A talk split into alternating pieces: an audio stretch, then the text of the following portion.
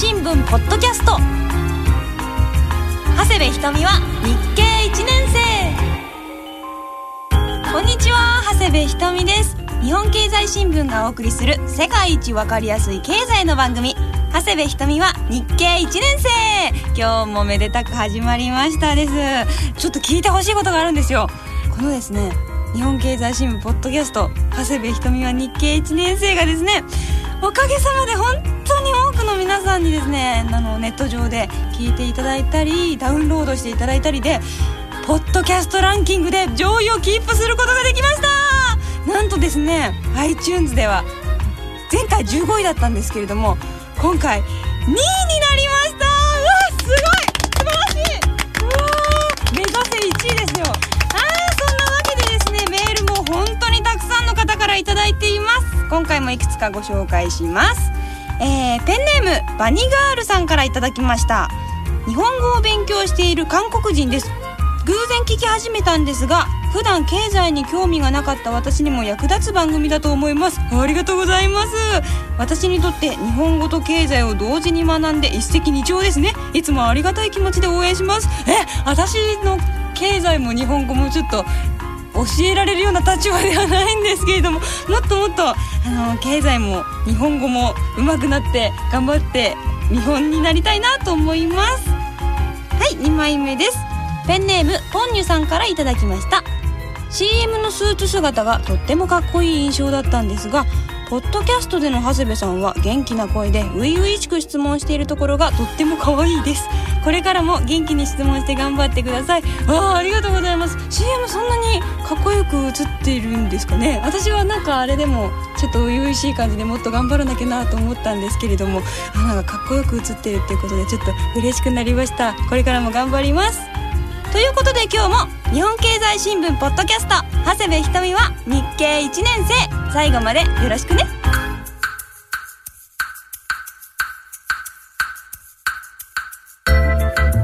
ですね。前回に引き続きわからないことはわからないというをテーマに経済に関する素朴な疑問というよりは基本の基本の基本をちゃんと学んでおきたいと思っています。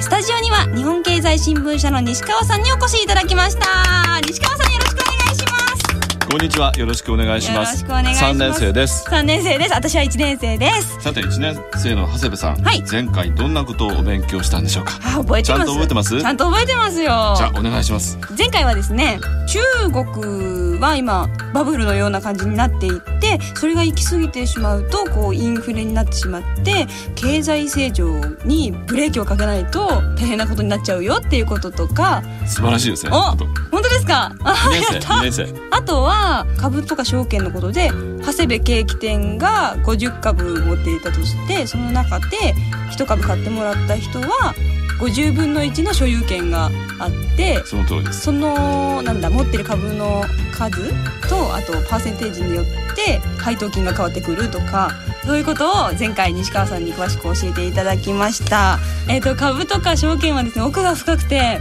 まだまだ全然わからないことがたくさんあるんですよ何でも聞いてください。あ頼もしいですねそれでは今日もまずは私長谷部が気になった興味のあるそしてわからない日本経済新聞の記事を見ていきましょう。6月29日金曜日一面。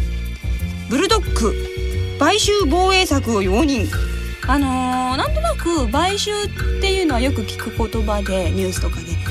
例えば長谷部ケーキ店があって、で自分がこうケーキを作って運営をしているんだけれども他の企業がそうですね。こうその長谷部ケーキ店またっていう感じで俺によこせお金はあるみたいな感じで買ってしまってこう長谷部ケーキ店じゃなくなってしまうっていうことですか？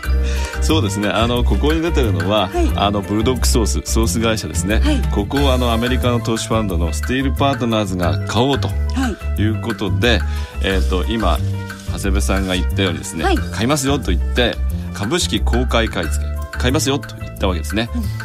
公開しないといけないものなんですえっと、上場企業ですから、TOB 株あのこういう手続きを踏まなくてはいけない。TOP そうです。テイクオーバービットそれでですね、はい。ブルドックソースの方はですね、はい。このスティールパートナーズがに買われるとその本業がですねどうなるかわからないと。今まで美味しいソースをですね一生懸命作っていたのにはい。これがまあ利益重視ということになるとですね美味しいソースができるかどうかわからない。え私あのソースのファンなんですけど。だってとんかつと言ったらねあのソースですよ。あのスティールパートナーズは現時点ではですね、まあ、買った後にブルドックソースをどうするかっていうことについてはまだ言及してません。ただまあいろんなあの可能性が出てきてブルドックソースは嫌だと。買収されたくないと。そりゃそうですよ。そうですね。だって自分のね長谷部ケーキ店は長谷部ケーキ店のものですよ。だからブルドッグはブルドッグのものじゃダメなんですかただまああのさっきあの長谷部さんが言ったように株主っていうのがあのその会社を持ってるわけですねはい。株式会社を、そうするとスティールパートナーズがその全株式の過半数50%を超えて持つとですねあ。株主総会で長谷部ケーキ店の、まあ、社長店長のひとみさんをクビにすると、あ発言権がそんなに。そうなんです。そこまで言ってしまうんですね。まあそりゃそうですよね。一個の会社の半分の所有権。あの多数決っていうんでしょうか、はい。50%を超えるとそんな万能の力を持ってしまうと。それでスティールパートナーズは株を買いますと、はい。みんなに宣言してですね買い進めようとしたわけです。なるほど。でこれは嫌だというですね、あのブルドックソースの方がですねこそれは嫌の買収防衛策というものをですね決めましてこれを株主総会にかけました。防衛策っていうとこうもう読んで字のごとく守ることなんですけど具体的にどうやって守るんですか？例えばですねあの長谷部さんがブルドックソースの株を一株持ってると、はい。そうしたら防衛策としてはですねあなたに株を買う予約権というのを権3つあげましょうと。でブルドックソースがですね買い占めていくことになったら、この防衛策とあの発動しましてじゃあその3個3株余計にあげますと。そうすると,、えー、と長谷部さんの持ってる株は1株から4株になってしまそううですね。ところがその買収側のですねスティールパートナーズにはその予約権を買い取るという形で株を渡さないと。こういうことをですね防衛策として決めて株主総会で承認されたと。うんそうするとスティールパートナーズはちょっとあの買収が非常に難しくなるとか困難になりますね。こんなことやられたら、そりゃそうですね。自分は買えない。予約でも他権を取れない。の周りの人は予約権をいっぱい持ってて。そうなんですよ。そこであの東京地裁にですね、はい。買収防衛策の差し止めっていうのを求めたんです。ところが。買収防衛策はやめてくれ俺は買いたいんだこれはおかしいと、こんなことをやってはいけないということとをですね。そう。不公平だということを言ったんですが、はいここで東京地裁はですね仮処分決定でスティールの言い分を却下したと。ブルドックソースの方にあの妥当性を認めたと。あの買収防衛策これいいですよと。いうことになったわけですね、じゃあ今スティールさんはあの他の人たちは予約権を持っているのにスティールさんだけ持っていないっていう。持たないことになってしまうと。おう。ですからそうなるとどうなるんですか？この先ちょっと分かんないんですけども、さらにまあ法廷闘争に持ち込むとかですね、あるいは今持ってる株を高く売ってしまうと、今10%ぐらい持ってるんですかね、はい。そういうことで撤退せざるを得なくなるんではないかというふうに見られています。まだスティールパートナーズの方は決めてませんけども、ですからブルドックソースの方があの買収防衛に成功したということになります、ただまあ日本の企業をですね買いたいというそういったアメリカの投資ファンドこれがどんどん来てますので株主総会6月にいろいろなところで開かれましたが大体210社がですねこういった買収防衛策をあ見ました。はい210社の10社。記事、そうですね。見ました見ました。でまあ守ろうとしてるわけですね。攻めるファンド守る日本企業。そういう感じになってます。では次は私が興味を持った記事に行きたいと思います。こちら。6月30日の日経プラスワン生活物語。これって野菜？果物？暮らしサプライズという記事があるんですけれども、えー聞いている皆さんクイズです。アボカドイチゴブドウの中で一つだけ違うものがあります。さてどれでしょうか？さあ皆さんわかりますかね？今考えているところだと思いますけれども。さて西川さんはい。どれだと思いますか？アボカド。おなぜですか？なんとなく甘くないから 味ですか、はい。実はですねこれはあの答えはイチゴです。なぜイチゴですか？これはですねここに書いてありますよ。野菜だから。なるほど。それでは私もクイズを出したいと思い思います。はい。ナスは野菜ですか果物ですか？えナスはだって夏野菜に入るぐらいですから野菜じゃないですか。あの私の通ってる居酒屋ではですねはいナスを果物と言ってですねだって生のままで甘いからかじってみろと。だってナスナスってね。本当は野菜なんでしょうけどもまあそれだけ今その垣根がですねこう揺らいでるっていうんですか。そんな感じじゃないかな。垣根が揺らいでるってでもだってそのお店だけなんじゃないですか？ナスナス店だけでしょうね。皆さんナスどっちですか？ナス？ナス？まさ野菜でしょ。菜ですね。はい。でアボカドとブドウは木になっているということでなるほど。果物っていうことなんですけど園芸学用語集の中ではアボカドとブドウは果物。でイチゴは野菜っていう分類をされているんですけれども国によって違うんですって。いちごが果物っていう国もあるんですか？はい。えーとですねブルガリアあとアメリカなどは果樹扱いって書いてありますね。ほおー。でう面白いですね。で私小さい頃はイチゴは果物だと思っていたんですよ。であの私の父は食品会社に勤めていましてであの例えばナスは野菜だよとかあのアボカドは果物だとかそういうのを小さい頃に教えてもらってたのでイチゴが野菜っていうのはむ昔聞いていたんですけどここにですね面白い文がありますよ実はですねあのアメリカではですねトマトは野菜か果物かっていうことで裁判が起きたらしいんですよ。裁判ですか？はい私実はこれニュースで知ってたんですけどはい。皆さんトマトはどっちだと思います？西川さんは？えーっと野菜。野菜。これはですね、えー発端はですねトマトの輸入業者が当時輸入野菜にかけられていた関税の返還を求めたこと。果物なら非課税とあってトマトは果物だと訴えたそうですで野菜だと税金がかかってしまうのでいやトマトは果物だっていうことで税金をかからなくしようとしたらしいんですけれども判決は判事は裁判所の意見としてトマトの食べ方にも触れ一般のフルーツのようにデザートとしてではないと述べた。ってことは野菜っていう判決が出たそうです。でも今スーパーに行くとなんかフルーツトマトとか売ってますよねありますよね。でこれは多分ちょっと昔のことだと思うんですけど1893年のことなんですけどその頃はトマトが税金がかかったということでこういう裁判が起こったらしいんですがやっぱりですね。人によって見方というか捉え方が違うんですかね。だんだん変わってくきてるんでしょうね、うん。最近ではですねあのフルーツトマトだとかいろいろ例えばスイカとかもデザートとして食べますけどスイカは野菜ですか？スイカはだって木になってないですよね。あそうか。じゃあメロンもそうですよね。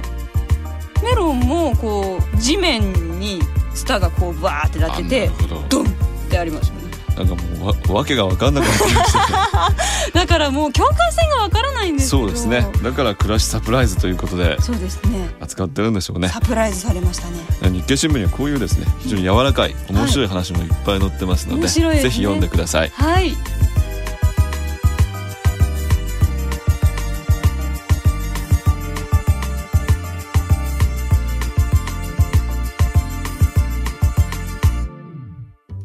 こんにちは長谷部ひとみです。読み始めた頃はちょっと難しいかなと思いました。でも続けていくと私にも分かってくる気がします。世の中の仕組みが。そんな私は日経育ち。日本経済新聞のお申し込みは0120-21-4946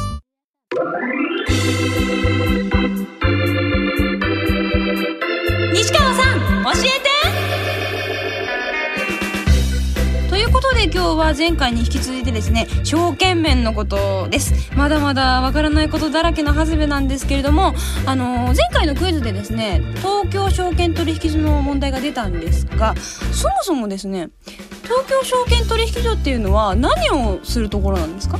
会社が株を発行したり、はい。有価証券をですね投資家の間で売り買いするとそういうまあ市場みたいなところですね。おじゃあこう株の築地と言っても過言ではないというかそうですね。あのおっしゃる通りね東京証券取引所の売買代金っていうのはですね売買代金。大体9割以上になってると。だから日本の株のですね取引の多くは東京証券取引所で行われているうんなであの上場には基準がありましてですね、はい。その会社の時価総額株式数株主数などいろいろな基準があるんですが2部1部っていうのがあってですね、はい。東証2部より東証1部の方がですねその基準が難しくなっていると。ですから東証1部に上場している企業っていうのは、まあ、社会的にもですね非常にこう認知された有料企業ということになります。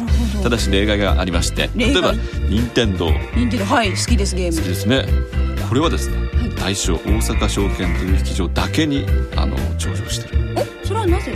まあ向こうの会社だということですね。本社が関西にあると。なるほど。あーあーあーあー。じゃあ社長さんがはい。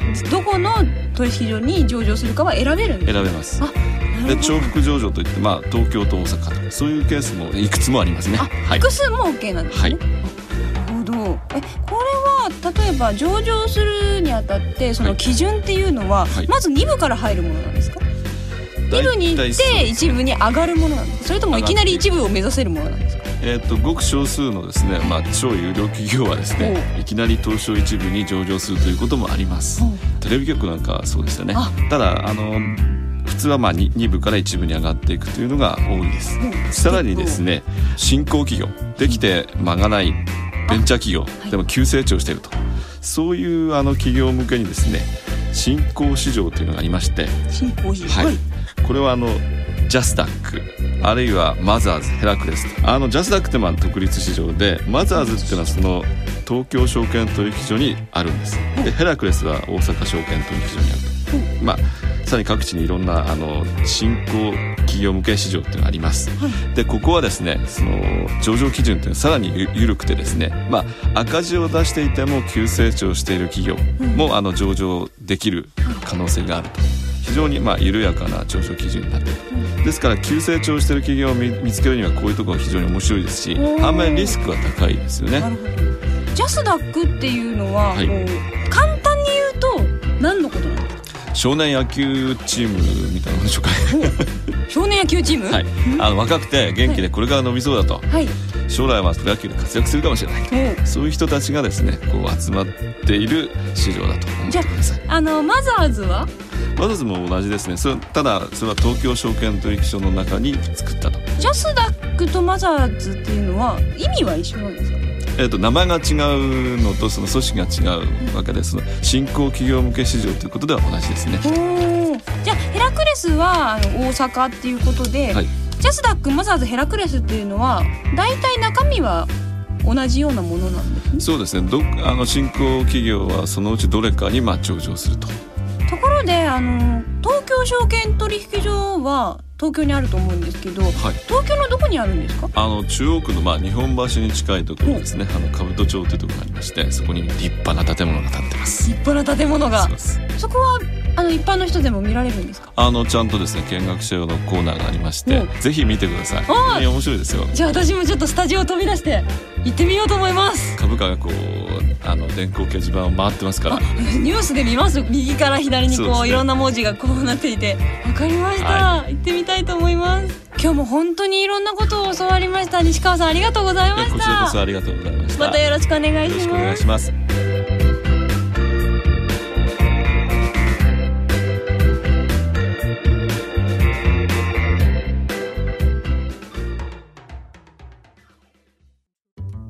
んにちは。長谷部ひとみです。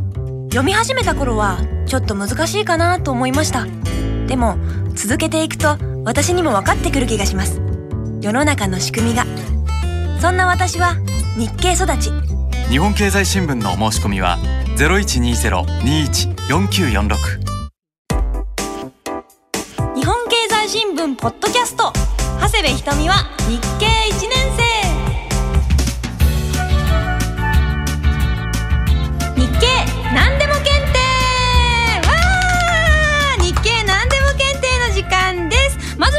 週のおさらいから先週の問題はですね日経平均とはいくつの銘柄数の平均でしょうかという問題でしたが皆さんわかりましたか？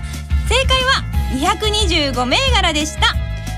今から57年前1950年に東京証券取引所が始めた平均株価の計算をですね1970年に日本経済新聞が引き継いで40年近くにわたって日本を代表する平均株価となっているんだそうです。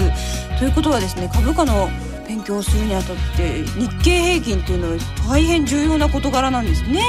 正解された方5名の発表です。ブラック無糖さんゆるさん畑さんよっちんさんハスキーさんです、えーおめでとうございます。長谷部ひとみ直筆サイン入り日経クリアファイルをプレゼントします楽しみに待っててくださいそれでは今回の問題です今日は東京証券取引所の話をしましたが日本国内で東京、大阪、名古屋、福岡、札幌に続いて新たに加わった証券取引所は次のうちどれでしょうか ?1 番、ジャスダック。2番、マザーズ。3番、ヘラクレス。さて、どれでしょうか？今回のですね、第3回目を聞けば、まあわかるんじゃないかなとは思いますけれども、応募方法です。この長谷部ひとみは日経1年生のウェブサイトに応募フォーム何でも検定答えのボタンがありますのでそちらから応募してくださいメールでも応募可能になりましたメールアドレスはひとみアットマークラジオ日経 .jp 瞳アットマークラジオ日経 .jp までです。締め切りは7月13日の金曜日。クイズに正解した方の中から抽選で今回も長谷部ひとみ直筆サイン入り日経クリアファイルを5名様に差し上げます。どしどしご応募ください。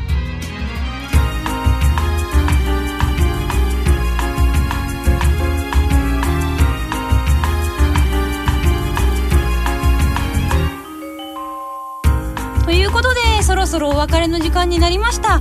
日本経済新聞ポッドキャスト長谷部ひとみは日経1年生。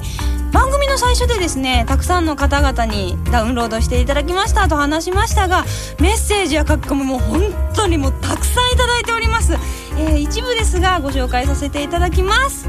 ペンネームなべちゃんさんからいただきました。みんなの質問コーナーお あなんかコーナーができている、えーみんなの疑問をなんと長谷部さんが答えてくれるコーナーです。まず質問です。日経ってどこから読めばいいですか？全部は時間がなくて読めません。おお多忙な方なんですね。一番最初に日本経済新聞を取ってやっぱり一面から読んでいくんですけどやっぱりちょっとこう難しい記事がいっぱいあったんですよ。その中で一番こう入りやすかったのがもう何といっても消費面です。はい。私が普段ですね使ってる洗剤や化粧品とかあといろんなゲームだとかまあ普段生活の中で溢れている商品とかなんかいろんなことが載っているのが消費面なんですけどなんか新しく発売されるもののコーナーがあったりとかして結構入りやすい面だと思うのでまずはですね消費面から入っていくことをおすすめいたします。その他にもミネッタさん小鳥さんきなこもちさんエスプレッソさんそれ以外にもたくさんの方からメールをいただいてこう全部が紹介できないのが本当に悔しいんですけれども全て目を通させていただいております。また送ってください。さて長谷部ひとみは日経1年生。次回の更新は7月23日月曜日です。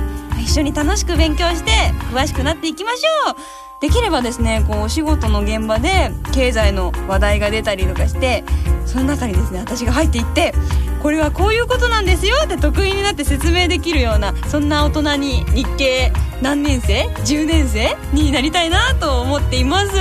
できますかね？この番組を重ねてったらできますかね？頑張ります！お相手は長谷部ひとみでした。